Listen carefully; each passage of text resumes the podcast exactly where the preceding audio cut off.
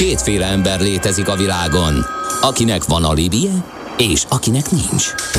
Az elsőnek ajánlott minket hallgatni, a másodiknak kötelező.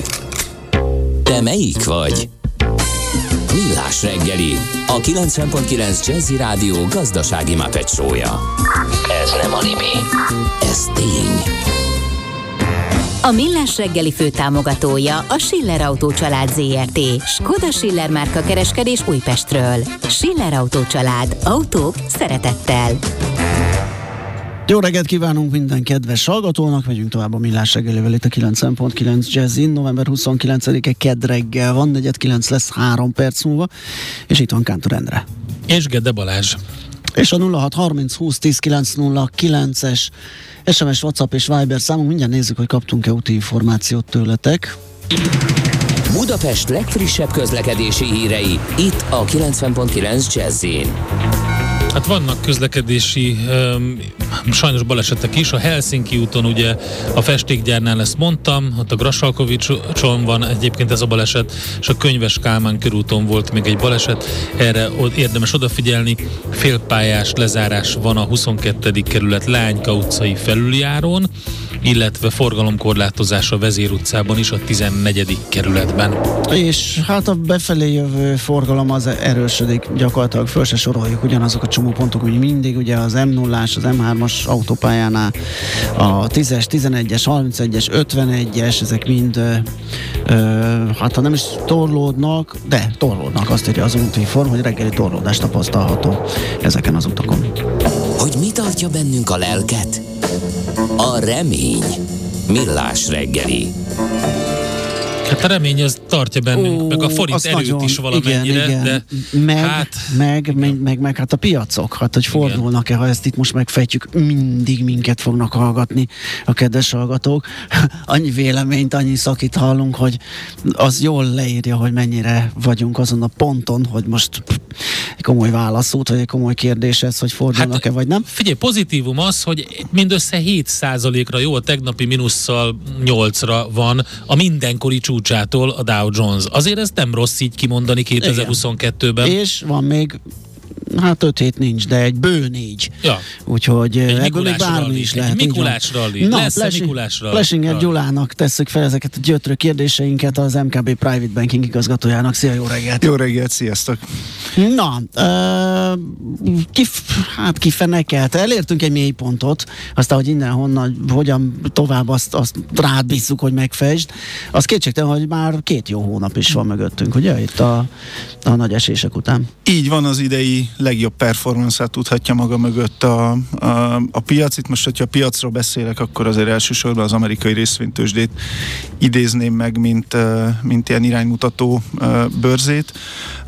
2021-ben volt utoljára, hogy két egymás követő hónapban is plusz tudott produkálni a, a, a piac túl sokat nem szabad ebbe beleolvasni, de szerintem túl keveset sem. Tehát valamiféle jelzés érkezik a befektetők oldaláról, hogy, hogy fogalmazok, hogy így keresi az alját uh-huh. a mhm. piac talán, és hogy évvégéig lesz-e, lesz-e rally, bennem van egy egyfajta óvatos optimizmus, hogy a következő hetekben viszonylag stabilan marad majd a piac, és talán ahogy Endre is föl, földobta ezt az iszonyú magas labdát, pedig meg sem beszéltük. A, a, a Mikulás rally az egy ilyen visszatérő traumatikus élmény, azért, az, ezért évről évre próbálok ennyivel hozzájárulni a pénzügyi kultúra bővüléséhez, hogy ha megengedtek egy ilyen félperces népművelés. Igen, légy szíves. Ez a feladatunk. Ez a, igen, a, tehát a, a kedvencem, amikor már ilyen, ilyen július augusztus környékén elkezdjük prognosztizálni a Mikulás rallit, ami ugye a magyar gondolkodás szerint hát így már a karácsony előtt érkezik, mert ugye mi szerencsés népség vagyunk, mert a Mikulás hozzánk december elején jön, de valójában ez a Mikulás rally, ez definíció szerint a kereskedés, az éves kereskedés utolsó pár napjában jellemző csak, tehát az a né- két ünnep közötti néhány kereskedési napra vonatkozik, és ott tapasztaltak a statisztikus pénzügyes elemzők olyan hát ha nem is anomáliát, egy szabályszerűséget, hogy mintha akkor tehát jellemzőbb lenne az emelkedés, mindenféle elvadult magyarázat van erre, hogy megkapták a bónuszokat a bankárok, és Igen, akkor beleölik. Meg meg az adóoptimalizálás, stb. kizár, visszavesz, izé, teszi, rakja. Tehát az adja. az angol száz Mikulás, Az az ami- angol ami ugye pontosan, 25-én ráadásul, nem is 24-én jön, 25 25-ére érkezik Vagy meg akkor éjszaka nevezzük jön. Jézuska rallinak, de azt hiszem, hogy itt ezen, ezen a ponton megállok. Hát az kemény lenne összehozni őt a részvénypiacokkal. E, jó, az, az viszont e, mielőtt folytatnánk, még kérdezném, a, hogy konkrétan a, a privát bankban nálatok hogyan pozícionáltak az ügyfelek, mert azért egy ilyen, egy ilyen választóvonalnál, ami most vagy lesz újabb mélypont, vagy nem, vagy ahogy a te optimizmusod sugalja, már lehet, hogy itt kéne, vagy lehet mazsolázni, de nagyon-nagyon fontos az, hogy mit és mennyit teszünk a portfólióba, tehát ők hogy állnak, mit csinálnak. privátbanki portfóliók általában azért ilyen lassabban reagáló tankerekhez hasonlítanak. Ritkább az ilyen hirtelen váltás kockázatosság szempontjából. Tehát, hogyha az elmúlt egy-két évet nézem, akkor a pandémiát követően volt egy egyértelmű és meglepően gyors kockázatvállalási hullám, ami úgy szép lassan lecsengett, profitot realizáltak ezek a portfóliók, és ezt követően uh, elkezdődött egy, egy lassú visszarendeződés a kevésbé kockázatos uh, uh, sávba, amit fölgyorsított az elmúlt 9-10 hónap több oldalról jövő, uh, hát nyilván probléma halmaza legyen az geopolitika, infláció, kamatemelések, stb. Tehát így most összességében azt tudom mondani, hogy a privátbanki portfóliók jellemzően kockázat kerülők, és ezt a kockázat kerülés, vagy ezt az alacsony kockázati szintet még föl is erősítette az elmúlt pár hét, egy-két hónap fejleménye. Jelesül, hogy megjelent ugye egy mindenki számára, nem csak a privátbanki ügyfelek számára, bárki számára elérhető, tényleg nagyon kedvező struktúrájú lakossági állampapír. Mhm. Hát nem tudunk elugrani a feladat elől nyilván, hogy, hogy, hogy ezeket is beépítsük a, a a portfólióba, illetve a magas kamatkörnyezet megengedett egy pár olyan uh, struktúrált terméket is kibocsátani, illetve forgalmazni, amelyek már tőke garantáltak, és ezért könnyebben emészhetők, hogy így fogalmazzak a, a privátbanki ügyfelek számára is. Ugye ezek azok, azért kell a magas kamat, mert a kamat tartalom vagy tömeg mögé lehet kockázatosabb, vagy a fedezetébe, vagy árnyékában nevezzük akárhogy, lehet kockázatosabb eszközöket beilleszteni, ami hogyha jól működik, akkor mázli és hoz egy jó hozamot, hogyha nem, akkor viszont csak a tőke erejéig. Í- így van, hát ez a mi szakmánk, ezt mindig elmondom, hogy azért nem egy agysebészet, tehát ahhoz, hogy én mondjuk egy négy éves lejáratú tőkegarantált terméket tudjak produkálni, ahhoz semmi egyebet nem kell tennem.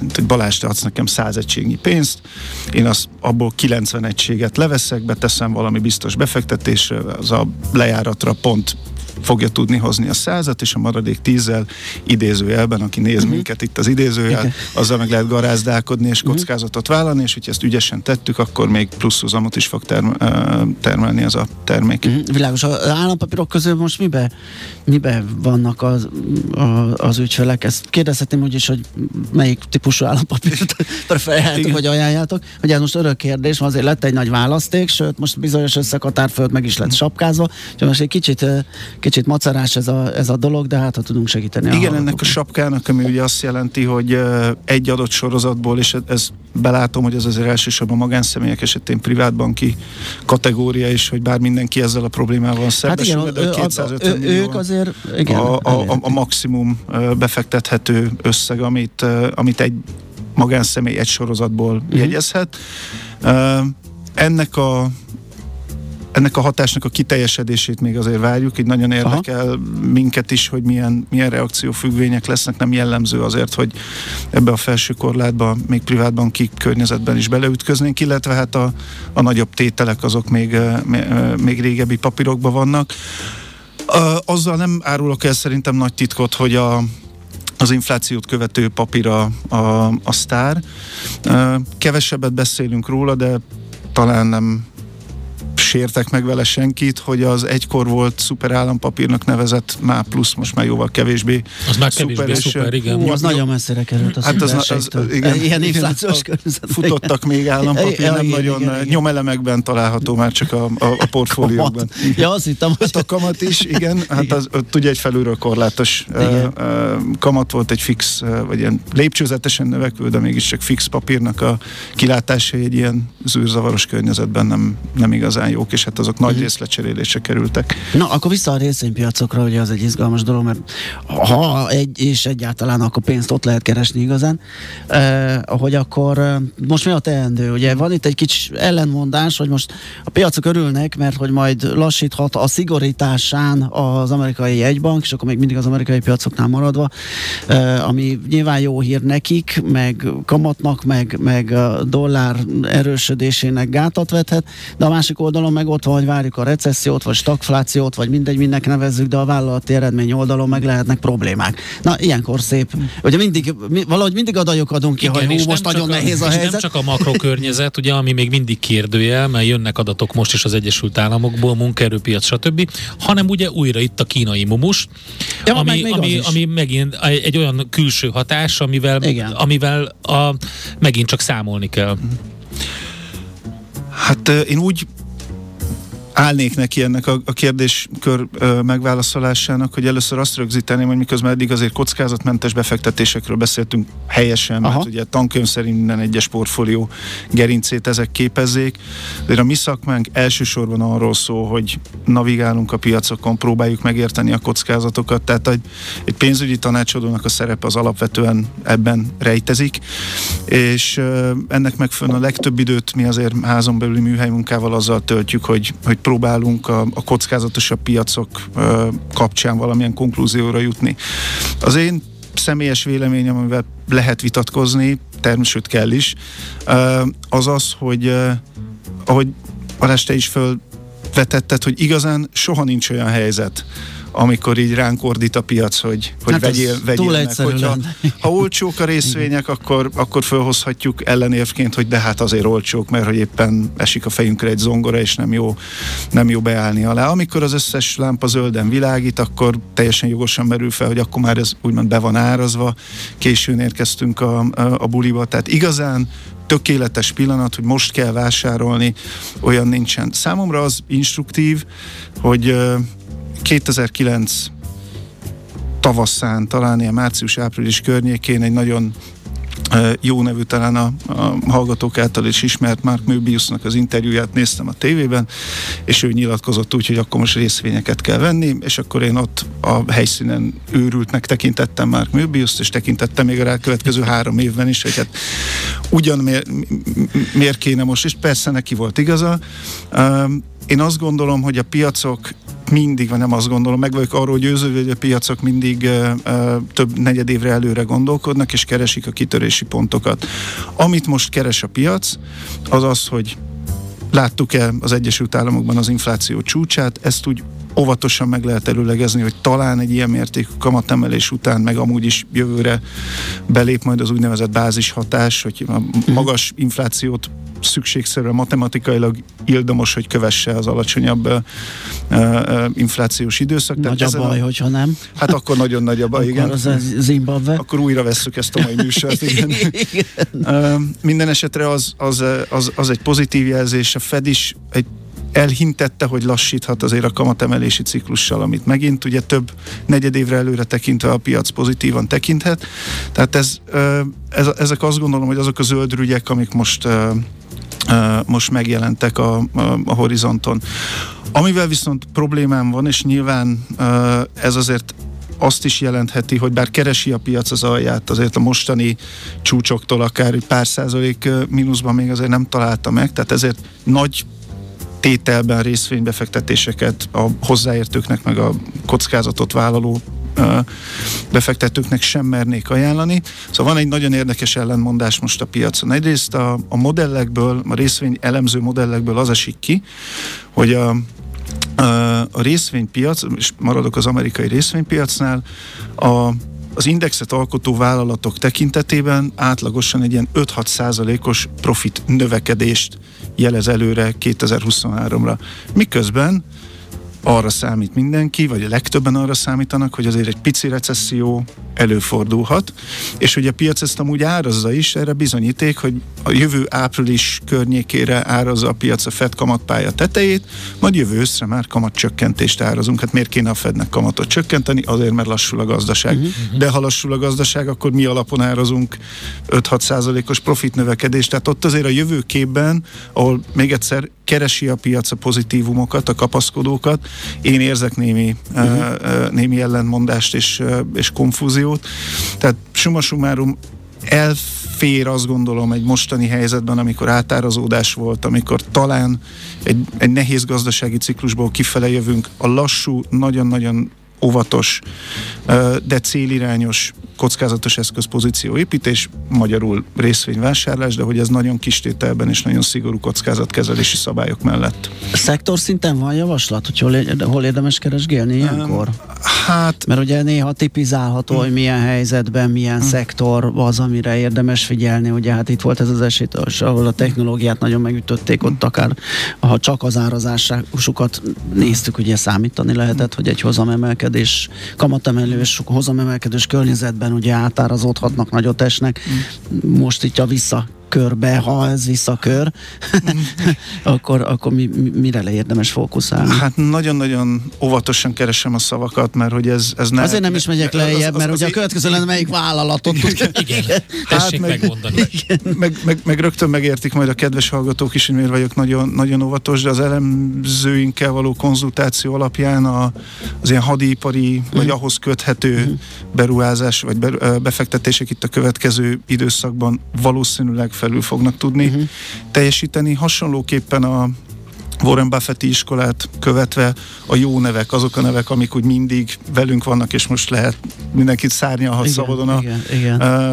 azok a cégek azért ezt az időszakot várhatóan, várhatóan túl tudják majd élni. Én nekem van egy egy ilyen, ilyen, ilyen folyamatos elköteleződésem az amerikai pénzügyi szektor iránt szerintem nagyon agilisan, gyorsan tudnak ö, reagálni, tehát a bankpapírokat érdemes lehet nézni, de itt tényleg abból, ez még egyszer az apró betűs rész, hát de igen, hogy ez nem befektetési bet, ajánlás, és, és, tele van olyan, és tele van olyan rizikóval, ugye, ami például látunk most, én, én mondok akkor papírt az Apple-nél, hogy egy, egy, nem egy rossz történet, de arra nem számított senki, hogy itt most egy egymilliárdos ö, kiesés jöhet ebből a, a zero Covid-ból. Meg, a, meg az ugye, hogy, hogy a fene gondolta, hogy a világ 90%-ának a, a, a chipgyártása az egy cégem múlik lényegében, a Samsung a másik tíz, úgyhogy erre a kettőre igen. van épül. Tehát ezért ezek elég érdekes dolgok, úgyhogy ez bejöhet ilyesmi. Na jó, szerintem egy gyors zenét csináljunk, és akkor utána forint és euró. Uh, Oké. Okay. Ez továbbra is a Millás reggeli, és megyünk tovább, itt van velünk a stúdióban. Plesinger Gyula, az MKB Private Banking igazgatója, és arról beszélgettünk, hogy milyen várakozások vannak. Természetesen a forint-euró árfolyamot sem tudjuk kikerülni. És hát ugye akkor, ha már a Mikulás rallit említetted, akkor bedobnám azt, a, hogy az Európai Bizottságnak a Mikulása az vajon jön-e? Egy aranyos hát kis igen, csomaggal. ilyen szenes krumplival, meg virgáccsal, vagy pedig valami nyalánksággal, de az biztos, hogy a hírek azok inkább a, inkább a virgácsról szóltak, és ahhoz képest egész jól állt a sarat a forint. Igen, én Volt ezt... egy kis megingásot napon belül, tehát az, azt láttuk a reakciót, de az ember gondolhatott volna valami rondábra is. Igen, ezt töredelmesen bevallom, hogy én hónapokig azt gondoltam, hogy miközben nyilvánvalóan van egy diplomáciai feszültség a, a, a felek között, hogy ennek azért egy, egy konstruktívabb uh, vége lesz ennek a, a, a történetnek. Tehát engem meglepetésként ért a, a, a múlt heti uh, bejelentés, ennek megfelelően azért egy másfelet hátrébb is lépnék itt a prognózisok uh, kapcsán csendbe bízva abba, hogy, hogy talál közös nevezőt a, a, a két fél, nyilván a forintunk szempontjából ez, e, ez lenne üdvös. Viszont ami az egy, első meglepetésemet felülírta, az a forint reakciója, mert miután kijött ugye a, a hír, hát én a magam részéről arra számítottam, hogy itt egy, egy komoly mínuszba e, fogunk, e, fogunk beleszaladni. Ehhez képest nagyon jól teljesített a, a forint. Leszűrhető ebből talán az a konklúzió, hogy a, a jegybank két hónappal ezelőtt, majd szalad az idő. Lehet, igen. De minden esetre az egynapos instrumentumának a, a bevezetése, illetve ez a 18%-os kamat, ami a, a devizapiacon továbbra is érvényes, vagy iránymutató, ez úgy tűnik, hogy azért egy elég erős biztonsági hálót produkált. Hozzáteszem, ez nyilván egy extrém magas kamatszint, ami mellett a gazdaság hosszú távú működése azért nyilván döcög, ne, hogyha ez fennmaradna, de most rövid távon úgy tűnik, hogy a, a forint számára ez, ez jelentett némi mencsvárat. Én nem azt mondom, hogy szeretném tovább tesztelni, hogy minél több negatív hírt lássunk, hogy ez a konklúziót akkor bizonyítást nyerjen, de innentől kezdve azért érdeklődéssel figyelem majd az, azokat az esetlegesen forintra nem kedvező híreket, amire aztán nem reagál a forint, hogyha továbbra sem reagál, akkor, akkor valószínűleg jó úton járunk a, az analízissel.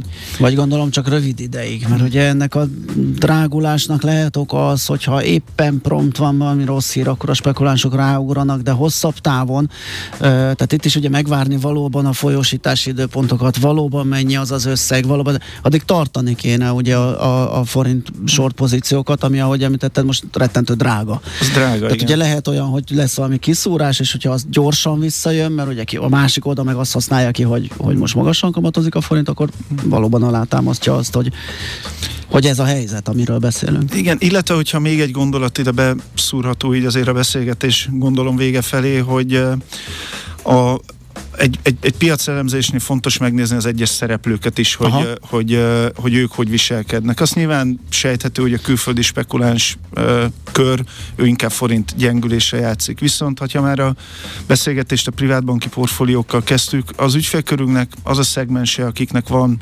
hajlama, tapasztalata uh, spekulatív ügyleteket fölvenni, ott azért a jellemző az, hogy a forint gyengülés után most kontrariránus módon a jellemző spekulatív pozicionáltság a hazai magán magánbefektetők ö, ö, körében jellemzően forint erősödésre játszik. Ez egy, azért egy fontos szempont, és amiről nagyon keveset beszéltünk, beszélnek, az az a nagyon érdekes tendencia, illetve tünet a hazai piacon, hogy a hazai exportőr szektor, aki azért a korábbi években jellemzően devizafedezeti ügyleteket kötött, ami azt jelenti, hogy előre, több hónapra előre rögzített egy árfolyamot, és azon vállalta, hogy majd eladja az euróját és forintát konvertálja.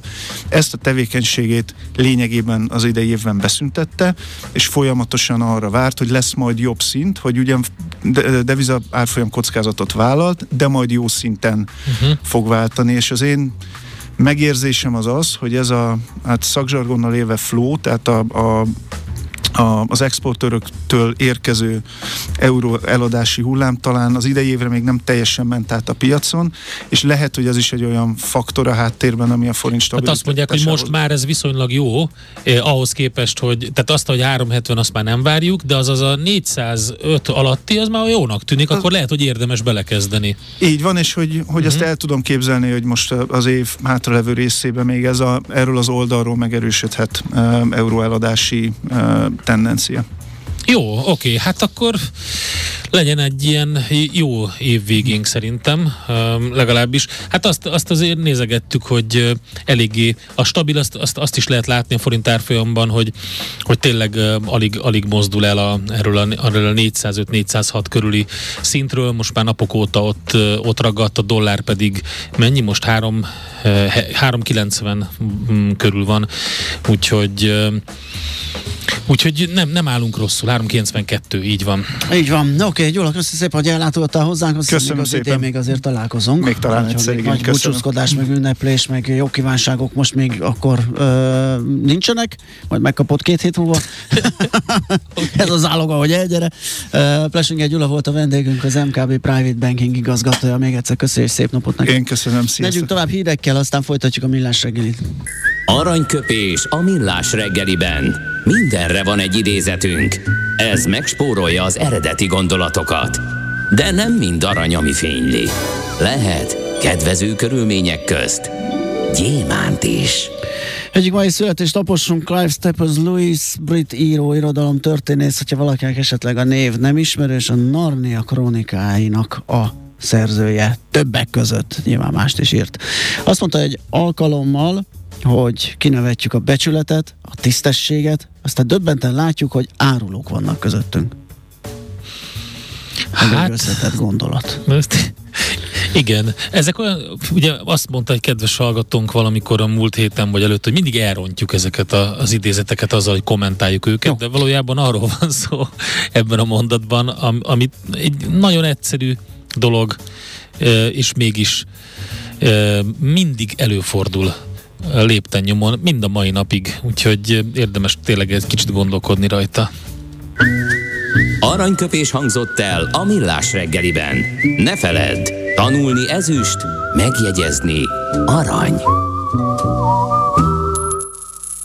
Jobb, ha az ember a dolgok elébe megy, mert azok aztán nem mindig jönnek helybe.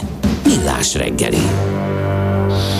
Na hát szépen megpróbáljuk megfejteni, mi az a talaj megújító mezőgazdaság, és ebben segítségünkre lesz Hölgyész Anna, a Nestlé Hungária fenntartósági vezetője. Jó reggelt kívánunk! Jó reggelt kívánok, köszönöttök mindenkit sok szeretettel. Miről van itt szó? Mi az a talaj megújító mezőgazdaság? A talaj megújításáról, hát hogyha ja, én hozzá nem értőként, bár a mhm. logikámon végig szánkázva, én azt hiszem beszélgettünk, tehát nyilván a, a, a, a talaj termékenységének, egészségének Igen. megőrzése, javítása lehet ez, de hogy egy egész mezőgazdaság, vagy egy egész folyamat épüljön rá, arról talán kevesebb szó esett eddig. Ez ugye, ugye ez nem a Nestlé kontextusában merül fel először, szóval egy ennek azért évtizedes, évtizedekre viszonyuló hagyománya van, illetve népszerűségnek örvend bizonyos országokban. A Nestlének ez ugye azért fontos, mert nekünk a kulcsfontosságú nyersanyag, mezőgazdaság nyersanyagaink megtermeléséhez azt látjuk, hogy egyre nagyobbak a kihívások a klímaváltozás hatására, és olyan módszerre van szükségünk, ami hozzájárul ahhoz, hogy a, tényleg a, a talaj és a talajhoz kapcsolódó ökológiai funkciók megújuljanak. A talaj megújító mezőgazdaság pedig igazából ezt teszi lehetővé, hogy ugye egy ilyen talajkímélő mezőgazdasági gyakorlatokkal, például ugye a szántás elhagyásával, vagy csökkentett talajműveléssel tényleg el tudjuk azt érni, hogy például a talajban a, a növekedjen a vízmegtartó képessége, a tápanyag megtartás, és ennek ugye vannak olyan kvázi közvetett közvetlen hatásai is, hogy, hogy a környező vizeknek a minősége is javul, mennyisége is javul, illetve a kapcsolódó élővilágok, a biodiverzitásra is meg tud újulni ezzel párhuzamosan. Tehát jól érzékelem, hogy a, a, akkor itt legalább két legyet ütünk egy csapásra, ugye a, a megtermelt termék, termény is egészségesebb vagy, vagy jobb hozamú lehet, és plusz gondolom az éghajlatváltozás vagy klímaváltozás hatásait is lehet valamiképpen kezelni vagy Így kiszűrni. igaz. Uh-huh. Így igaz, tehát hogy ugye ez is indukálta azt, hogy globálisan a 2050-re tett vállalásunk, ami szerint ugye nettó nulla kibocsátást fog elérni a Nestlé, abban ez kulcsfontosságú szerepet játszik, mert, mert a talaj minőségének javítása, vagy egyébként ugye a szénmegkötő képessége is javul, tehát jelentős mennyiségű üvegházhatású gáz tudunk így kvázi természetes módon eltárolni, a csökkentjük magának a, a mezőgazdasági gyakorlatoknak kibocsátását is, és valóban az átállás ugye egy bizonyos idő felölel, tehát hogy ez idő alatt nem feltétlenül nő a terméshozam, viszont fontos azt látni, hogy hosszú távon abszolút biztosítja hogy a gazdálkodóknak a, a megélhetését is, a növekvő terméshozamot is, és ahogy mondta, a minősége is a terménynek nő. Igen, hát ugye ez merül fel sok mindenkiben, amikor azt hallja, hogy egy ilyen nagy vállalat különböző zöld vállalásokat, vagy fenntartatósági vállalásokat tesz, hogy ez vajon miért éri meg neki, hiszen a mezőgazdaság, mint olyan, az egy csúcsra van járatva, teljesen le van róla szedve minden, ami veszteséges, és tényleg úgy, úgy működik, hogy a lehető legoptimálisabban hozza a termést és a hozamot. Így igaz.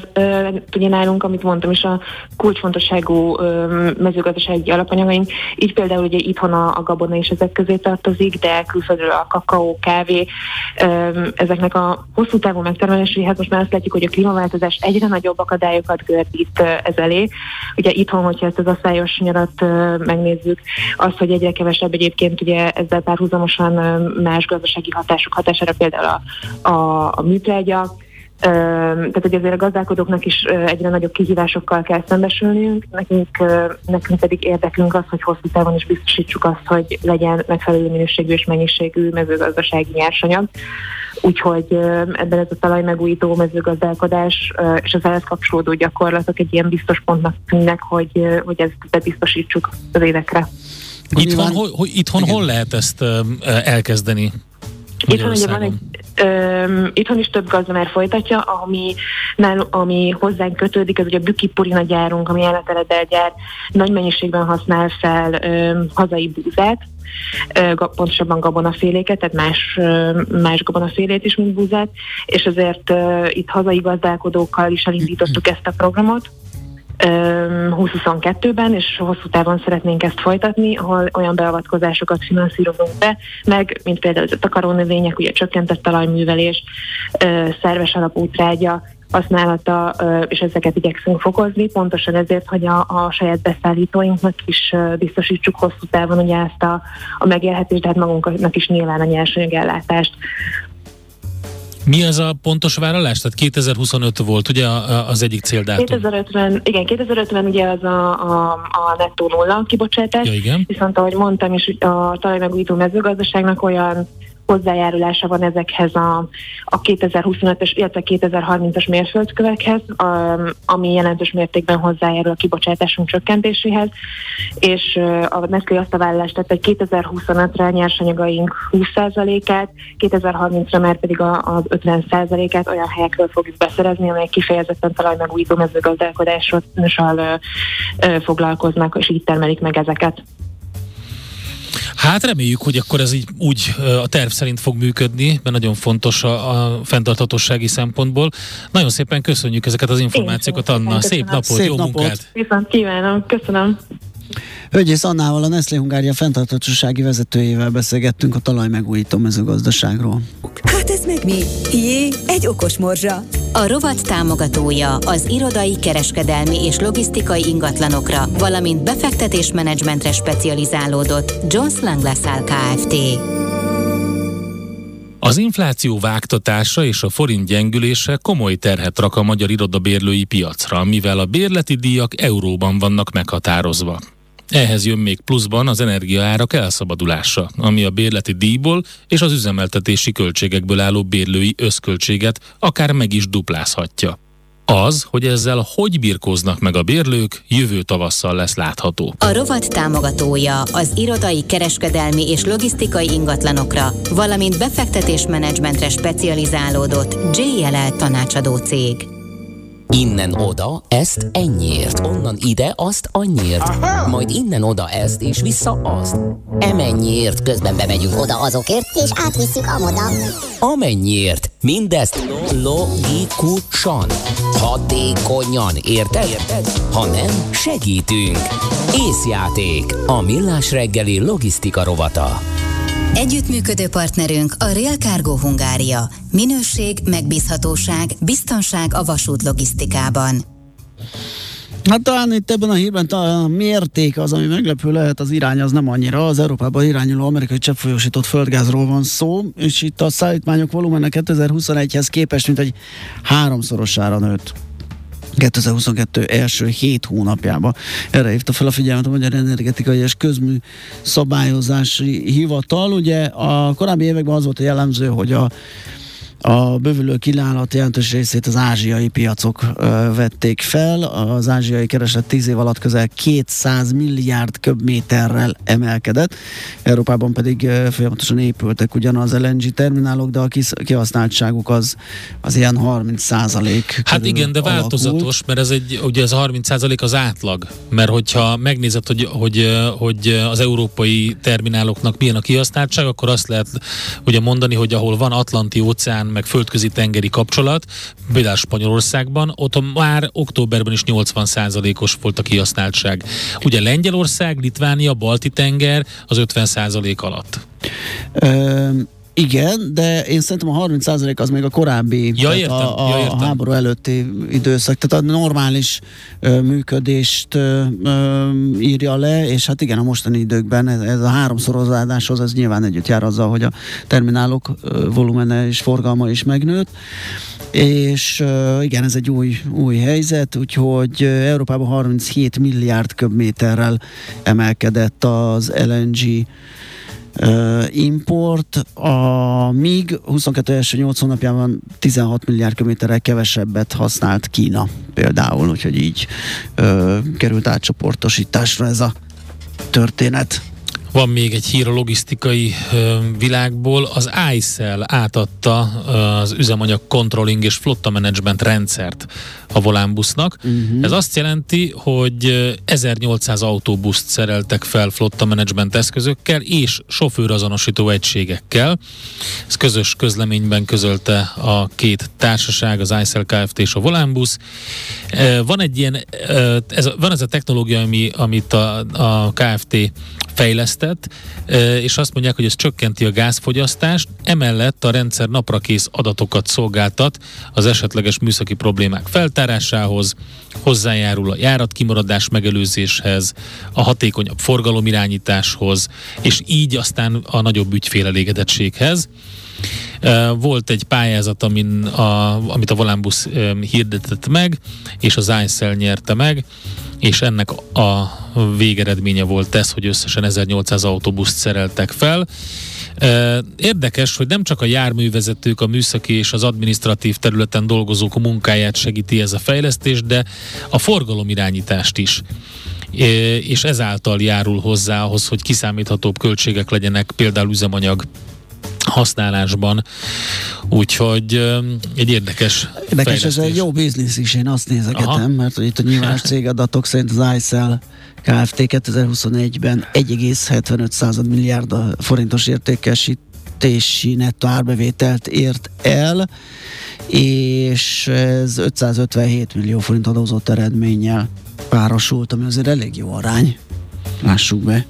Igen, én viszont azt látom, hogy elindult egy ilyen, nyilván a, a Volánbusz írta ki ezt, tehát, tehát felmerült az igény, és nyilván ez folytatódni fog, mert mert ez a fajta digitalizáció az, ami tényleg uh, abszolút egy, egy, egy teljes flottát um, jól tud irányítani, illetve jól tud vele gazdálkodni a társaság. Nekem az a része tetszik, az a forgalomirányítási része. Tehát az, hogy látják azt, hogy um, hogy annak uh, hol várható késés, hol nem várható késés.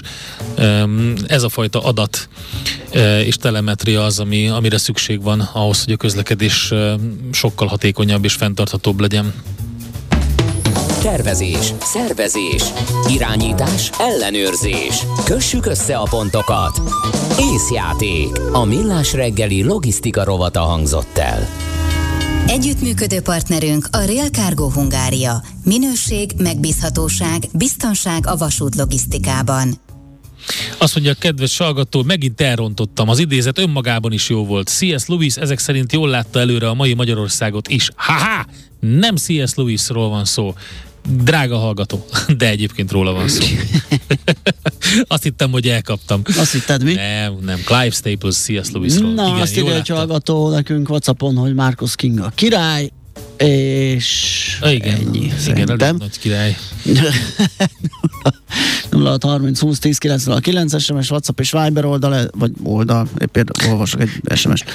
Uh, Viber mi ez? Szám? Ide lehet írni nekünk. De van Viber oldalunk. Van, egyébként azért, tényleg. azért röhögök, hogy... Tessék megkeresni minket a Viberen, mert van oldalunk. Elvileg a matrica csomagunk is van. Hogy ez mennyire elérhető, azt nem tudom.